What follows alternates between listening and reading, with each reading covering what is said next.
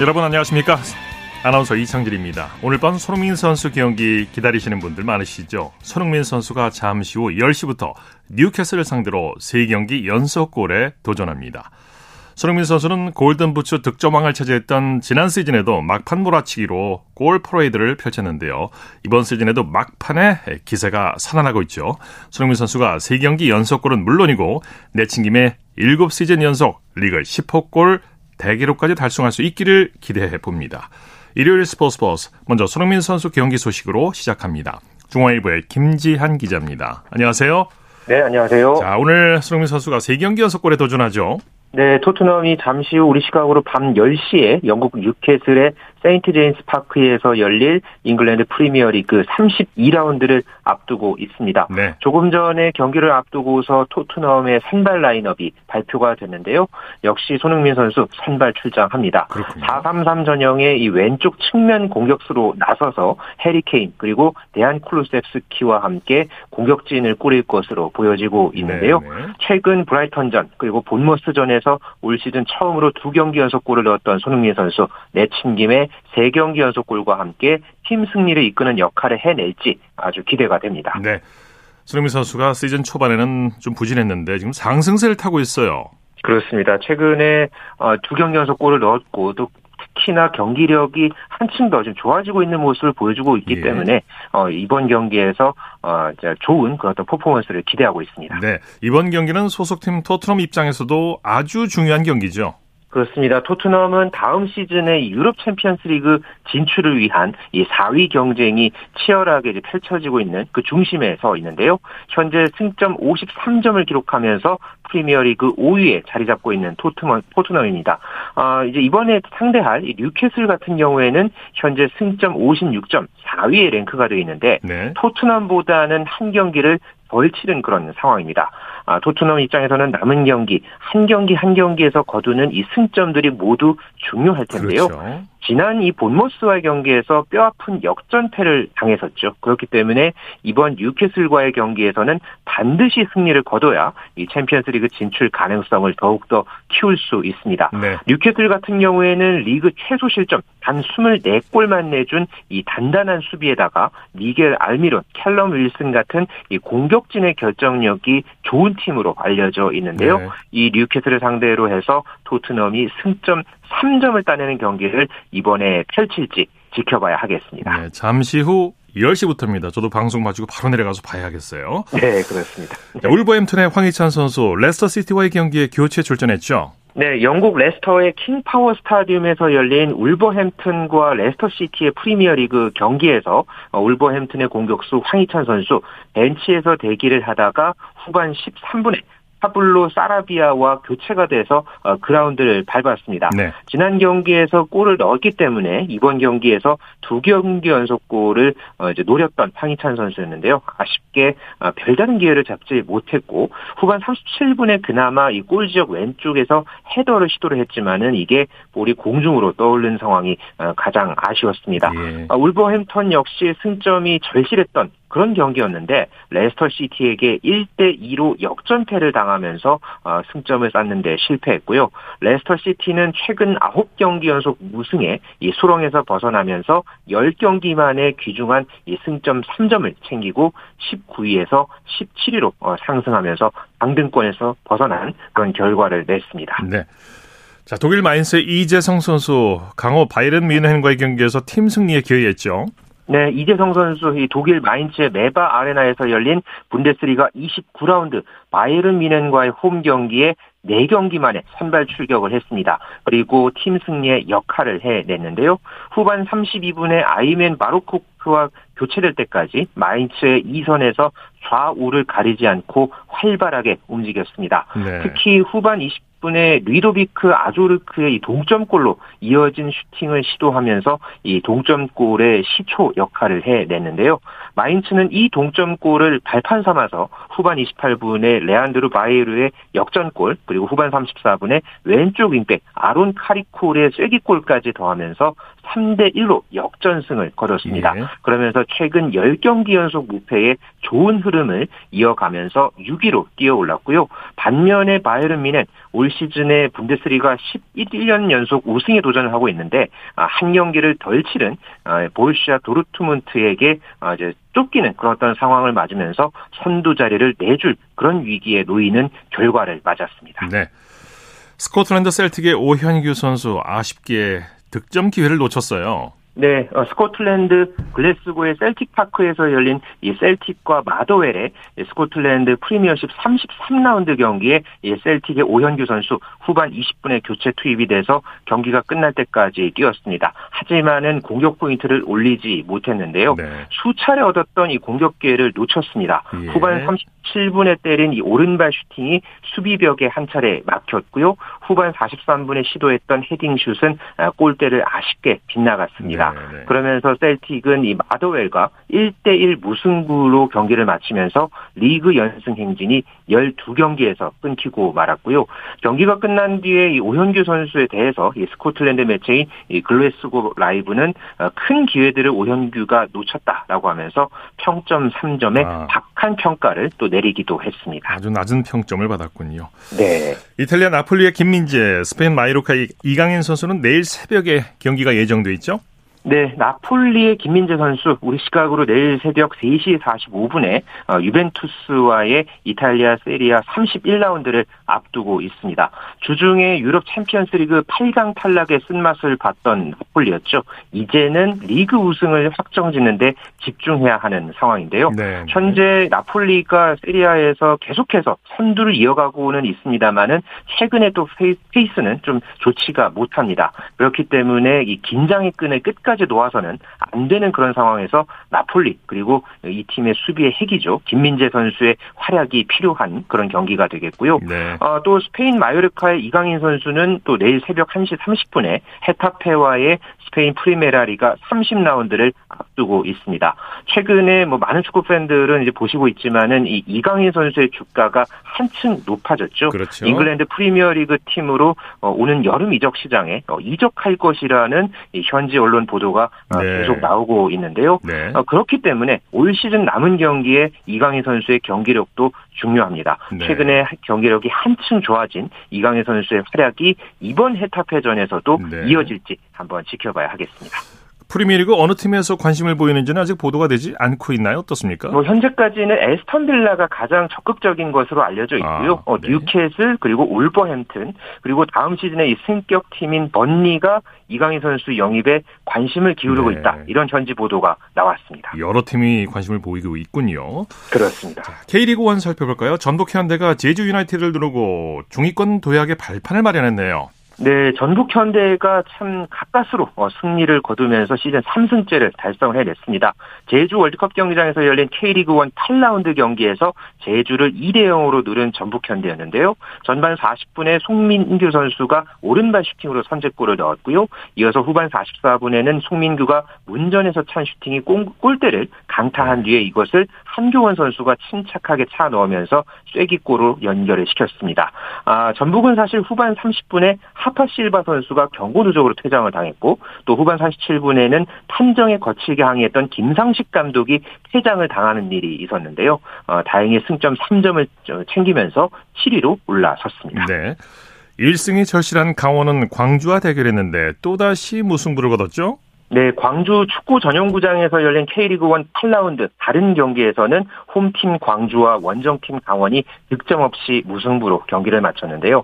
특히 강원은 올 시즌 개막 이후에 한 번도 승리를 거두지 못했는데 4무 4패 11위에 그대로 그치면서 개막 후 연속 무승 경기가 8경기로 늘었습니다. 예. 특히 강원은 12개 팀 중에서 가장 골이 적은 3골에 지금까지 그치고 있는 상황인데요. 이번 경기까지 3경기째 이 무득점으로 묵히면서 답답한 공격력 그 흐름을 계속 이어갔습니다. 네, 다음 주에는 올 시즌 처음 K리그1 주중 경기가 예정돼 있죠?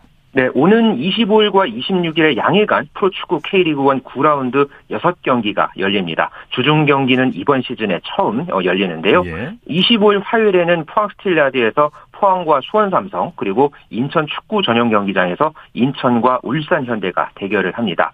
그리고 26일 수요일에는 춘천에서 강원과 서울, 그리고 광주에서는 광주와 제주가 맞대결을 펼치고요. 그리고 전주 월드컵 경기장에서 전북과 대전, 그리고 수원 종합운동장에서 수원FC와 대구가 맞대결을 펼칩니다. 네, 소식 감사합니다. 네, 고맙습니다. 축구 소식 중앙일보의 김지한 기자와 살펴봤고요. 이어서 프로야구 소식 전해드립니다. 스포티비 뉴스의 김태우 기자와 함께합니다. 안녕하세요. 네, 안녕하세요. 오늘 프로야구 승부 정말 재밌었는데 먼저 SSG가 키움을 꺾고 다시 단독 선두로 올라섰네요.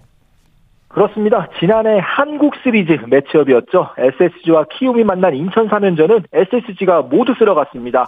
SSG가 오늘도 키움을 9-7로 누르고 4연승을 기록했는데요. 네. 3경기 모두 접전이 벌어졌는데 승자는 모두 SSG였습니다. SSG는 LG를 밀어내고 엿새 만에 단독 선두 자리를 탈환했습니다. 네, 양 팀이 그야말로 엎치락뒤치락 대혈전을 벌였죠.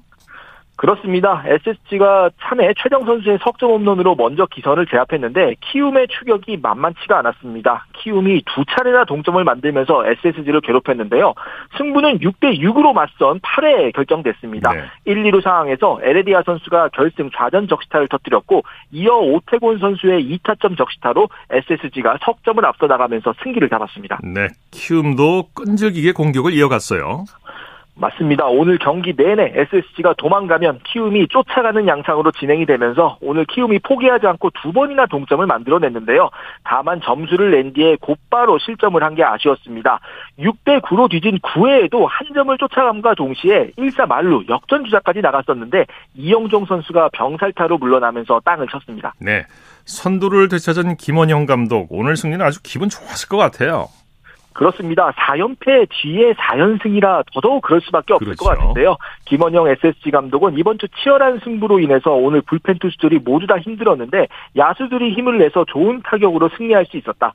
타자들이 투수들이 도망가는 득점을 뽑아주면서 승리를 위한 집중력을 보여줬다라고 오늘 경기를 평가했습니다. 네, 잠실로 가보죠. 두산과 KT가 연장까지 가는 접전을 벌였어요. 승부를 가리질 못했죠. 네, 잠실에서는 두산과 KT가 연장 12회에 전광판을 모두 채웠습니다. 하지만 네. 결국 1-1 무승부, 승부를 가리지 못했습니다. 네. 두 팀 모두 투수를 총동원하면서 총력전을 벌이면서 타선 지원을 기다렸는데 승부의 균형을 무너뜨릴 수 있는 딱 한 점이 양 팀 모두에서 나오지 않았습니다. 네, 말씀하신 대로 팽팽한 투수전이었어요. 명품 투수전, 이 말이 딱 어울렸는데요. 네. 우리 KBO 리그를 대표하는 옆구리 유형의 선수들이죠. KT 고영표 선수와 두산 최원준 선수의 역투가 돋보였습니다. 최원준 선수는 오늘 6이닝 동안 1실점으로 잘 던졌고 고영표 선수는 7이닝 동안 무사사구 1실점으로 힘을 냈습니다. 네. 두 선수 모두 승리 투수 요건을 채우지는 못했지만 안정적인 투구가 무엇인지를 잘 보여주는 투구로 자신들의 임무를 잘 수행했습니다. 네. 대전 한화와 LG의 경기도 아주 재밌었는데 한화가 재역전승을 거뒀네요. 그렇습니다. 이 경기도 마지막까지 몰랐습니다. 오늘 대전 경기에서는 한화가 LG에 7-6 재역전승을 거두고 3연패에서 탈출했습니다. 네, 이 경기도 엎치락뒤치락 정말 흥미진진했죠. 그렇습니다. 한화가 경기 초반 4-0으로 앞서 나가다가 LG의 거센 추격을 허용했는데요. 네. LG가 야금야금 쫓아가더니 6회 4-4 동점을 만들었고 8회에는 한화 포수 패스트볼과 홍창리 선수의 적시타로 결국 경기를 뒤집었습니다. 네. 하지만 홈팬들 앞에서 한화 선수들의 의지도 돋보였는데요. 8회 반격에서 무사 만루 기회를 잡았고 유로결 정우환 선수의 연속 적시타에 이어서 오선진 선수의 희생플라이로 역전했습니다. 네. 한화는 한 점 리드를 끝까지 지키고 연패에서 탈출했습니다. 오늘 역전승이 참 많네요. 롯데가 NC를 상대로 짜릿한 역전승을 거뒀죠. 이 경기 창원도 역전쇼가 벌어졌는데 시점만 놓고 오면 어떻게 보면 가장 짜릿했습니다. 예. 롯데가 NC를 5-3으로 누르고 낙동강 더비에서 3연전을 싹쓸이했습니다. 네. 롯데는 4연승 신바람을 달렸고요. 한때 선두까지 올라섰던 NC는 5연패와 함께 일주일을 마무리했습니다. 네. 야구는 9회부터라는 말을 롯데가 다시 한번 확인시켜준 경기였죠. 8회까지 롯데가 한 점도 뽑아내지 못해서 롯데 팬분들이 TV 채널 다른 곳으로 많이 돌리셨을 것 같기도 한데 네네. 역시 야구는 끝까지 봐야 합니다. 네. 롯데가 9회에 집중력을 발휘하면서 상대의 마무리 이용찬 선수를 무너뜨리고 승리를 가져갔습니다. 예. 0-3으로 뒤진 9회였는데요. 이상하게 시작부터 4 안타들이 연이어 나오면서 만루 찬스를 잡았고요. 노진혁 선수의 밀어내기 볼넷에 이어서 상대 실책과 적시타가 계속 나오면서 롯데가 9회에만 5점을 뽑아냈습니다. 롯데 팬들 아주 열공했을 것 같습니다. 네, 맞습니다. 그렇습니다. 네. 롯데 마무리 김상수 선수가 대역전극에 마침표를 찍었죠.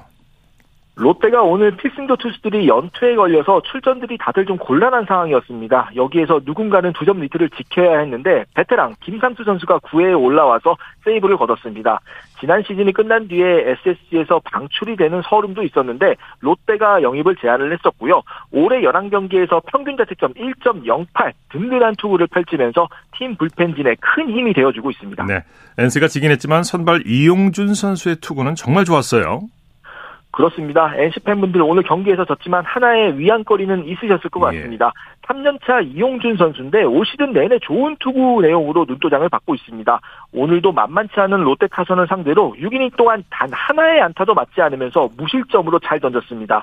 승리를 챙기지는 못했지만 힘이 있는 패스트볼이 제 눈에도 굉장히 인상적이었고요. 예. 올 시즌 4경기에서 평균 자책점 1.45, 순항하고 있는 NC의 새 기대주라고 보시면 될 것 같습니다. 네. 광주에서는 기아가 삼성을 상대로 주말 3연전을 싹쓸이했네요. 최하위까지 처지면서 위기에 빠졌던 기아가 삼성과 주말 3연전을 모두 쓸어담으면서 위기 탈출에 성공했습니다. 오늘도 5-3으로 이기고 3연승을 기록하면서 삼성과 순위 바꿈을 했습니다. 네, 최용호 선수가 귀중한 신기록을 작성했죠. 오늘 광주에서 의미 있는 기록이 나왔습니다. 최용호 선수가 1회에 우중간을 가리는 2루타를 터뜨렸는데요. 네. 이는 최용호 선수의 개인 통산 465번째 2루타였습니다. 종전 KBO 리그 역대 2루타 신기록을 가지고 있었던 이승엽 현 두산 감독을 넘어서 역대 기록을 작성했습니다. 이제 최용호 선수는 통산 1498타점을 기록 중인 이승엽 감독의 타점 기록도 조준하고 있는데요. KBO 리그 최초 1500타점 고지 등극도 올 시즌 내에 무난하게 보입니다. 네, 자 SSG가 선두 자리를 되찾았는데 프로야구 중간 순위 한번 살펴볼까요? 이번 주 연승과 연패가 교차되면서 주초 시작에 비해서 순위 변동이 꽤 큽니다. SSG가 4연승과 함께 1위로 올라섰고요. 오늘 대전에서 진 LG가 1위를 내주고 2위로 내려앉았습니다. 두산이 3위, 롯데가 4위를 기록 중이고 5연패에 빠진 NC가 5위까지 내려왔습니다. KT가 6위, 키움이 7위를 달리고 있고요. 주초 최하위였던 기아가 최근 3연승으로 8위까지 올라왔고 삼성이 9위, 한화가 10위를 기록 중입니다. 네. 자, 코리안 메이저리그 소식 살펴보죠. 김하성 선수가 침묵을 깨고 안타를 터뜨렸네요. 김하성 선수의 최근 타격감이 좋지 않아서 약간 걱정을 했었는데 오늘은 기분 좋게 수훈 선수 인터뷰까지 하면서 웃을 수 있었습니다. 네. 애리조나와의 경기에서 7번 3루수로 출전해서 두 번째 타석인 5회 볼넷을 고른 것에 이어서 2-3으로 뒤진 6회 세 번째 타석에서 3루간을 꿰뚫는 역전 2타점 적시타를 쳐서 팀의 영웅이 됐습니다. 샌디에고는 김하성 선수의 적시타에 힘입어서 5-3으로 이겼고요. 김하성 선수는 3루 수비에서도 역동적인 타구 처리로 호수비를 펼치는 등 공수 양면에서 맹활약했습니다. 네, 배지환 선수는 치명적인 실책을 범했다고요? 배지환 선수가 수비 참 잘하면서 잘 나가고 있었는데 오늘은 좀 아쉬운 실책이 있었습니다. 오늘 신시내티와의 경기에서 선발 중견수로 출전을 했었는데요. 5회 1사 1루에서 좌중간 안타 때 포구를 제대로 하지 못해서 이를 뒤로 흘리는 실책이 좀 있었습니다.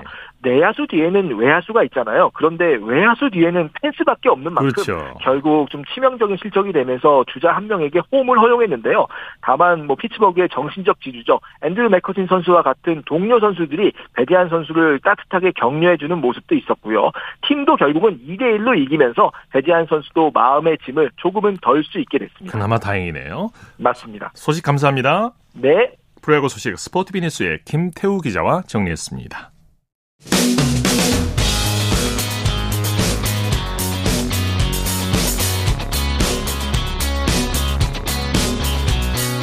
따뜻한 비판이 있습니다. 냉철한 분석이 있습니다. 스포츠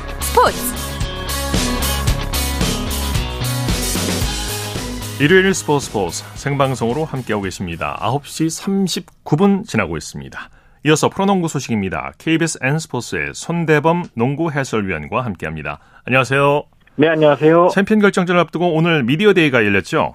네, 그렇습니다. 오늘 오전 11시에 KBL 4옥에서 이 챔피언 결정전에 출전하는 KG 신성공사와 SK나이츠의 선수들이 참가해서 네. 미디어데이를 가졌습니다. 네, 챔피언 결정전이 이제 오는 25일에 안양에서 열리죠? 네, 화요일 안양에서 챔피언 결정전이 시작됩니다. 7전 4선제 시리즈고요. 1, 2차전은 KG 신성공사의 홈구장인 안양에서 치러집니다. 네, 정규리그 1위 인삼공사 그리고 3위 SK가 지난 시즌에 이어 2년 연속 챔피언 결정전에서 맞대결을 벌이게 되죠. 그렇습니다. 이미 지난 시즌부터 지겹게 만나왔던 두 팀이죠. 지난 시즌 챔피언 결정전에서는 SK가 이 부상병동이었던 KGC에게 4승 1패로 승리하며 우승을 차지한 바 있습니다. 네. 오늘 미디어데이에서 양팀 감독 어떤 출사표를 던졌습니까? 네, 오늘 미디어데이에서 양팀 감독들은 굉장히 화기애애한 분위기를 연출하면서도 서로 존중하고 반면에 또 우승에 대한 의지는 아끼지 않았습니다. SK 전희철 감독과 김상식 감독 모두 이 몇 차전까지 갈 것 같냐는 예상에 5차전을 꼽았는데요. 전희철 감독은 홈에서 우승하고 싶다며 5차전을 꼽았고요. 네. 김상식 감독은 4차전에서 끝내고 싶지만 이 상대가 제법 강팀이기 때문에 이 5차전 안에 끝내고 싶다고 말을 했습니다. 네. 가만히 보면 이 승부가 장기전이 될 가능성도 아주 높아요. 그렇습니다. 역시나 이 워낙 또 서로를 잘 알고 있고요. 예. 올 시즌에도 3승 3패로 호각세였고요. SK가 최준용 선수의 부상이라고는 하지만 뒷심이 너무 강합니다. 그렇기 때문에 이번 시리즈는 쉽게 끝나지 않을 것 같습니다. 네, 미디어데이에 참석한 선수들은 어떤 각오를 밝혔습니까? 네, 변준영 선수는 정규리그에 이어서 이 동아시아 슈퍼리그도 우승한 만큼 이 챔피언 결정전까지 좀 우승을 차지하고 싶다는 각오를 밝혔고요. 김선영 선수 같은 경우는 이 플레이오프 시작 전부터 이 KGC와 정상에서 맞붙는 그림을 그려왔다며 이 명경기를 펼치겠다고 말을 했습니다. 네, 기자들은 이번 챔피언 결정전을 어떻게 예측하고 있습니까? 네, 뭐 어제도 그렇고 오늘도 그렇고 제가 기자들을 만날 때마다 물어보곤 있는데 일단은 아무래도 KGC가 정규리그 우승팀이고 또 선수층이 더 단단하다 보니까 이 조금은 KGC 쪽으로 기울어진 느낌도 듭니다. 예. 하지만 SK의 저력 탓인지 다들 쉽게 예상은 못하겠다는 분위기인데요. 아무래도 다들 농구를 사랑하는 기자들이다 보니까 뭐 누가 우승하든 간에 7차전까지 꽉 채워가지고 좀 화제가 됐으면 좋겠다. 뭐 그런 바람을 전했습니다. 배구에서도 대이변이 일어났었어요. 그렇죠. 가봐야 합니다. 네. 자, 챔피언 결정전 일정과 관전 포인트 다시 한번 정리해 주시죠. 네, 앞서 말씀드렸다시피 챔피언 결정전 1차전은 4월 25일 화요일에 시작됩니다. 이 챔피언 결정전은 이틀 한 경기씩 치러지는데요. 1, 2차전은 안양에서, 그리고 3, 4, 5차전은 SK 홈구장인 학생체육관에서, 그리고 마지막 6, 7차전은 다시 안양에서 치러지게 됩니다. 네. NBA 소식 살펴보죠. NBA도 플레이오프가 열리고 있는데 필라델피아가 브루클린을 꺾고 플레이오프 2회전에 진출했네요.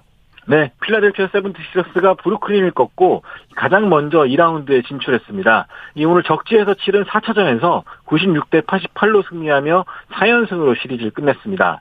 이 조엘 엠비드 선수가 무릎 부상 때문에 결장했는데요. 하지만 이 에이스의 결장에도 불구하고 제임스 하든이 17득점, 11어시스트로 활약하며 승리를 주도했습니다. 네. 필라델피아는 경기 한때 10점 차까지 밀렸었는데요. 3쿼터 타이리스 맥시 선수의 활약을 앞세워서 흐름을 바꾸는 데 성공했습니다. 네. 마이애미는 밀워키를 제압했죠? 네, 동부 1위 팀 밀워키는 무기력했고 마이애미는 뜨겁게 타올랐습니다. 이 마이애미는 지미 버틀러 선수의 30득점 활약에 힘입어서 121대 99로 대승을 거뒀습니다. 오늘 승리로 시리즈를 2승 1패로 리드하게 됐는데요. 반면에 밀워키는 야니스 아테토쿤보 선수가 빠지면서 이 공격과 수비가 모두 무너지고 말았습니다. 네. 반면에 마이애미는 슈터 던컨 로빈슨 선수가 20득점으로 깜짝 활약을 펼친 덕분에 수월하게 승리할 수 있었습니다. 네. 자, 서부 컨퍼런스 1라운드를 살펴보죠. LA 레이커스가 멤피스를 완파했네요. 네, 서부 7위 LA 레이커스가 홈에서 열린 플레이오프에서 2위 팀 멤피스를 상대로 111대 101로 승리했습니다. 오늘 경기 멤피스는 부상으로 빠졌던 자 모란트까지 복귀시키면서 전위를 다졌는데 의외로 일방적으로 밀렸습니다. 1쿼터에만 35대 9로 레이커스가 앞서가면서 팀 자체 기록을 세웠고요. 앤서니 데이비스가 31득점, 르브론 제임스가 25득점으로 활약을 했습니다. 네. 멤피스는 부상에서 돌아온 모란트 선수가 45득점을 폭발시켰지만 이 추격하는 데 시간이 좀 부족해 보였습니다. 네. 피닉스와 LA 클리퍼스의 경기는 어떻게 됐습니까? 네, 피닉스가 적지에서 소중한 연승을 따냈습니다. 오늘 클리퍼스와의 경기에서 112대 100으로 승리했는데요. 오늘 승리 덕분에 1차전 패배 이후 2, 3차전을 모두 잡으며 시리즈를 역전시켰습니다. 오늘도 피닉스에서는 케빈 듀란트와 데빈 부커가 활약을 했는데요. 이 두 선수가 61점을 합작했습니다. 네. 반대로 클리퍼스는 러셀 웨스트브룩이 37점을 기록했지만 이 카와이 레너드의 공백이 커 보였습니다. 네, 그 밖에 국내외 농구 소식 전해주시죠. 네, 자유계약 선수 협상이 마무리되어가는 WKBL은 이 다음 주 주말에 일본 도쿄에서 일본 여자 프로농구 올스타와 친선전을 갖습니다. 이를 위해 이번 주 목요일에 선수단이 소집될 예정인데요. 우리은행 전종훈 코치가 팀을 이끌고요.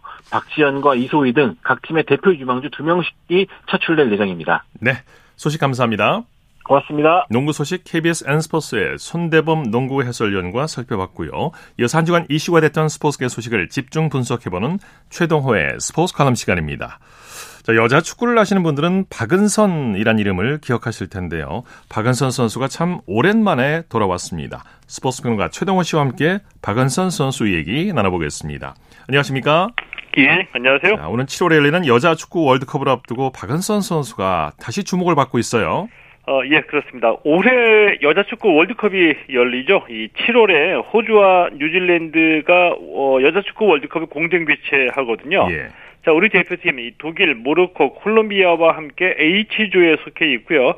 월드컵에 대비해서 열렸던 이 우리 대표팀과 잠비아와의 두 차례 평가전에서 이 박은선 선수가 모두 3골을 터뜨리면서 주목을 받았습니다. 예. 박은선 선수가 올해 37살인데요.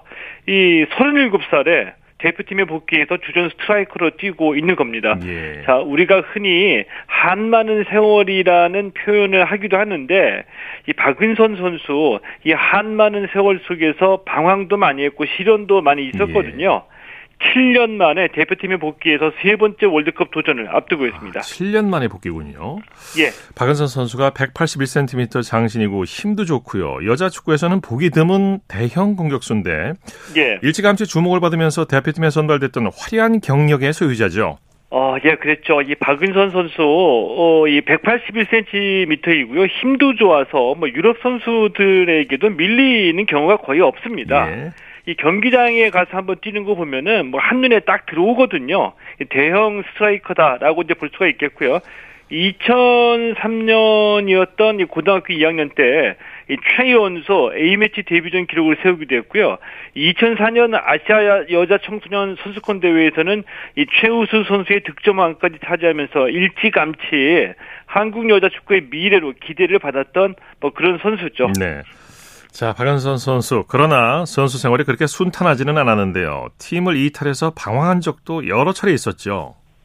예, 뭐 여러 차례 있었습니다. 그 2005년에 이 고등학교 졸업할 때 이 박은선 선수를 영입하려고 여러 팀이 스카우트전을 벌였거든요. 예. 근데 결국에 이제 이 서울시청에 입단했는데, 자, 그런데 이 서울시청에 입단하니까 누군가가 이 고등학교 졸업 선수는 대학에서 2년 뛰어야지 된다. 라는 여자축구연맹 규정을 어겼다고 신고를 했습니다. 네, 그래서 이 박은선 선수 세계대회 출전 정지 징계를 받았고요. 예. 이때 이제 팀을 이탈했다가 또 징계를 또 받게 된 거죠. 네. 그 이후에 이 어려운 형편에도 자신을 축구선수로 키워줬던 아버지가 2010년에 돌아가셨을 때는 아예 이 심리적 방황 때문에 축구를 그만두고 이 팀을 나와서 장사를 하기도 했었죠. 그랬었군요. 예. 또 이 결정적인 시련이 이제 2013년에 있었던 성별 검사 요구였는데 예. 인권 침해 논란이 일면서 인권위원회까지 나서서 이 재발 방지 대책 마련을 권고할 정도였죠. 이때는 참 지켜보기에도 아마 심리적으로 충격이 컸을 거라고 보거든요. 예, 예. 그러니까 박은선 선수가 이제 아버지가 돌아가시고 난 뒤에 2012년에 팀을 이탈했다가 2012년에 서울시청에 복귀했거든요. 네. 그리고 그 다음에 2013년에 여자축구 프로리그인 WK리그에서 득점왕까지 차지하면서 이제 맹활약했습니다. 자, 그런데 박은선 선수가 잘하면서 하위권이었던 서울시청을 우승 후보로 끌어올리게 되니까 이전까지 아무 말도 없었던 이 감독들이 갑자기 박은선 선수에게 성별 검사를 요구하고 나온 거거든요. 네네. 이 서울시청을 제외한 나머지 6개 구단 감독들이 성별 검사를 요구했습니다. 네네. 이 요구가 받아들여지지 않으면 2014년 시즌을 보이콧하겠다고 강력하게 주장했고요. 이 박은선 선수 그 이전에도 이제 국제대회 참가를 위해서 몇 차례 성병 검사를 하기도 했었거든요. 네네. 그런데 이 감독들이, 이 여성 선수에게 여성임을 다시 한번 입증하라, 이렇게 요구하고 나오니까 당연히 이 인권 침해 논란이 불거지게 된 거고요. 예. 당시에 이 파문이 엄청났었습니다. 자, 그래서 이 국가인권위원회가 나서서 이 감독들에게 징계를 줄 것을 권고했고, 예. 또 문화체육관광부, 대한체육회 등의 이 재발방지 대책 수립을 권고하기도 했었죠. 네, 이 박은선 선수 얼마나 마음고생을 했을까요? 이 일 이후에 결국 한국을 떠났죠. 예, 그렇습니다. 뭐 어떤 심정이었을지 이 짐작이 충분히 가는데요. 네, 네. 그럼 매일 보면서 그동안 잘해라, 뭐 격려해주던 감독들이 갑자기 너가 여성이라는 걸 증명해라. 이렇게 달려드리니까 참 기가 막혔겠죠. 네. 예, 박은선 선수 아마 마음이 그 무너질 수밖에 없었다라고 보고요. 결국에 한국을 떠났습니다. 아, 그리고 이 러시아 등에서 선수 생활을 하다가 2015년에 귀국했고요. 2015년부터 이제 국내 무대에서 활약하게 된 거죠. 네. 박은선 선수가 대표팀에서 뛴 게 이제 2015년 캐나다 여자 월드컵이 마지막이었는데, 자, 벨 감독이 박은선 선수를 부른 거죠. 예, 그렇죠. 이 박은선 선수, 이 아마 지금 이 37살이니까 본인도 대표팀은 생각하지 않았을 거라고 저는 보거든요. 네. 자, 그런데 이 벨 감독이 지난해 7월에 박은선 선수를 불러들인 겁니다. 아, 그리고 지난 11일에 그 잠비아와의 2차 평가전에서 5-0으로 이겼거든요. 여기서 이제 박은선 선수가 이제 멀티골을 터뜨렸는데, 이 벨 감독이 인터뷰하다가 인터뷰 도중에 이 박은선 선수를 온실 속 화초처럼 잘 길러서 월드컵에 데려가고 싶다. 이렇게 얘기를 해서 이제 화제가 되기도 했었거든요. 네. 온실 속의 화초처럼 예쁘게 고이고이 잘 길렀다가 월드컵에 등장시키겠다. 이런 뜻이라고 보는데, 자, 그만큼 박은선 선수를 믿고 있고 또 기대가 크다. 이런 얘기가 되겠죠. 네.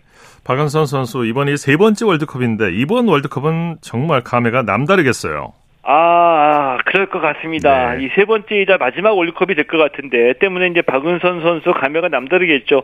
2003년 미국 월드컵, 2015년 캐나다 월드컵에 출전했고, 그런데 이때는 골을 기록하지 못했거든요. 네. 이번 월드컵이 3번째 월드컵인데, 박은선 선수의 활약에 따라서, 자, 우리 대표팀 성적도 희비가 엇갈릴 것으로 보이고요. 네. 자, 무엇보다 박은선 선수 월드컵에서의 골 욕심을 지금도 숨기지 않고 있습니다. 네, 멋진 활약 보여주시길 기대하겠습니다. 오늘 말씀 감사합니다. 예, 고맙습니다. 최동호의 스포츠 칼럼, 스포츠 평론가 최동호 씨와 함께했습니다. 쳤다 하면 홈런이고 슛 골이고 각본 없는 한편의 드라마, 그것이 바로 손에 잡힌 우승 트로피, 목에 걸린 그 배달, 너와 내가 하나 되는 그것이 바로 꿈꾸던 스포츠,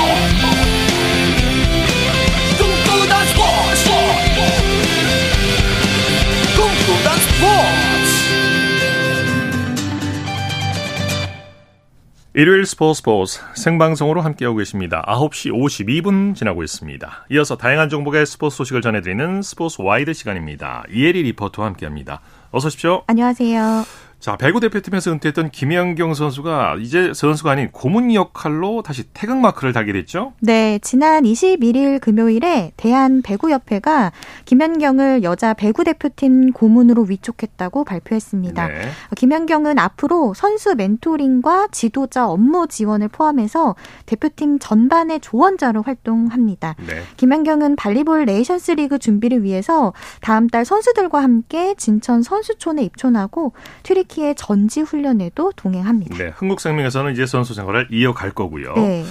그리고 여자 프로배구 GS 칼텍스에서 뛰었던 김유리 선수가 은퇴를 결심했다고요? 네, 여자 프로배구 GS 칼텍스에서 뛰었던 김유리가 은퇴를 합니다. 14년 동안 프로 생활을 했던 김유리는 화려하진 않았지만 코트에서 누구보다 밝았습니다. 지난 21일 금요일 KBS 9시 뉴스입니다. 코트와 작별을 선언한 김유리는 GS칼텍스의 3관왕을 함께했던 2020-2021 시즌을 잊지 못합니다. 2021년 2월 프로 데뷔 이후 처음이자 마지막이었던 수훈 선수 인터뷰를 배구 인생 최고의 순간으로 꼽았습니다. 수훈 선수 했을 때가 좀 좋았던 것 같아요. 아무래도 전 진짜 은퇴하기 전까지 못할 줄 알았거든요. 그리고 꿈도 안 꿔봤고 제가 설 수 없는 자리라고 생각을 했고, 동료들까지 빙 둘러앉아 눈물바다가는 김유리의 인생 인터뷰는 팬들에게도 큰 감동을 선사하며 엄청난 화제를 모았습니다. 울지마! 제가 그때 하소연을 좀 했는데 센터로서 힘들다고 언니한테 얘기를 좀 했는데 언니가 제가 마음에 좀 걸렸나 봐요. 김유리는 그동안 참아 못 봤던 인터뷰 영상을 은퇴하고 나서야 처음으로 본다며 또다시 눈물을 흘렸습니다. 안 봤어요. 그냥 조금 마음이 좀 그래가지고. 좋은데 좋지만은 않더라고요. 저도 울분이 쌓였던 것 같고 뭔가 서러움이 좀 있었던 것 같아요. 그동안의 좀 배구 생활에 마음고생도 많았지만 누구보다 밝은 모습으로 묵묵히 제 몫을 다했던 김유리. 코트를 떠나도 지난 감동은 팬들의 기억에 남게 됐습니다. KBS 뉴스 박선우입니다. 베이징 동계올림픽 쇼트트랙 금메달리스트 황대현이 1년 만에 태극 마크를 다시 달았죠? 네, 이번 2023-2024 시즌 쇼트트랙 국가대표 선발전은 진천 국가대표 선수촌 실내 빙상장에서 1차와 2차 대회로 오늘까지 진행했습니다. 네. 대회는 대회별 개인 종목 500m와 1000m, 1500m 이렇게 3개 종목별 순위 점수를 합산해서 종합 순위를 결정하는 방식으로 진행이 됩니다. 황대현이 1차와 2차 선발전에서 6개 종목 합산 랭킹 포인트 89점으로 종합순위 1위에 올랐고요. 네. 또 대표팀에 자동 승선한 박지원과 또 선발전 종합 2위 김건우와 함께 차기 시즌 국제대회 개인전과 단체전 우선 출전 자격을 얻었습니다. 한편 여자부에선 종합순위 1위 김길리 그리고 2위가 심석희, 3위가 박지원 선수로 태극 마크를 달게 됐고요. 국제대회 개인전과 단체전 우선 출전 자격을 얻었습니다. 예. 우리나라 여자 아이스하키 대표팀이 사상 최초로 세계선수권대회 2부 리그 승격 티켓을 따냈다고요? 네, 우리나라 여자 아이스하키가 오전 전승으로 세계선수권 첫 2부로 승격했습니다. 김도윤 감독이 이끄는 우리나라 대표팀은 오늘 경기도 수원시 광교 복합체육센터 아이스링크에서 열린 국제 아이스하키연맹 여자선수권대회 디비전 1 그룹 B 보통 이게 3부 리그라고 하는데요. 네. 이 리그에서 우리나라가 카자흐스탄과 대결을 했습니다. 예. 2대1로 승리를 했고요. 안방에서 열린 이번 대회에서 우리나라는 이탈리아를 시작으로 폴란드와 슬로베니아, 영국과 카자흐스탄까지 오전 전승으로 우승을 차지했습니다. 우승팀에게만 주어지는 2부 리그 승격 티켓을 따낸 우리나라는 내년부터 한 단계 높은 무대에서 경쟁합니다. 이 공격수 박종화 선수와 골리 허은비 선수 소감 준비했습니다. 지난 21일 금요일 KBS 9시 뉴스입니다. 라커룸에서 장비를 착용하며 경기를 준비하는 선수들은 전투를 앞둔 것처럼 비장했습니다. 우린 할 수 있어요? 네! 하나, 둘, 셋! 화이팅! 대표팀은 슬로베니아를 4대2로 꺾고 3전 전승을 달렸습니다. 평창 동계올림픽에서 주장으로 출전해 5전 전패로 세계의 높은 벽을 절감했던 박종환은 감정이 복받친 듯 눈물을 흘렸습니다. 기쁨의 눈물이에요. 디비전 승격을 해서 윗 디비전에서 한번 뛰어보고 싶어요. 여자 아이스하키는 평창 이후 공격수 이은지와 골리 허은비 등 신예들의 가세로 신구조화가 이뤄졌습니다. 또 다시 언니들하고 감독님하고 뭉쳐서 더 좋은 성적을 낼 수 있도록 노력하겠습니다. 여자 아이스하키 대표팀은 사상 첫 세계 무대 2부 리그 승격과 국내 아이스하키 저변 확대를 위해 오늘도 스틱을 힘껏 움켜쥐고 있습니다. KBS 뉴스 이무형입니다. 네, 스포츠와이드 이혜리 리포터와 함께했습니다. 수고했습니다. 고맙습니다. 스포츠 오늘 준비한 소식은 여기까지입니다. 함께해 주신 여러분 고맙습니다. 지금까지 아나운서 이창진이었습니다. 스포츠.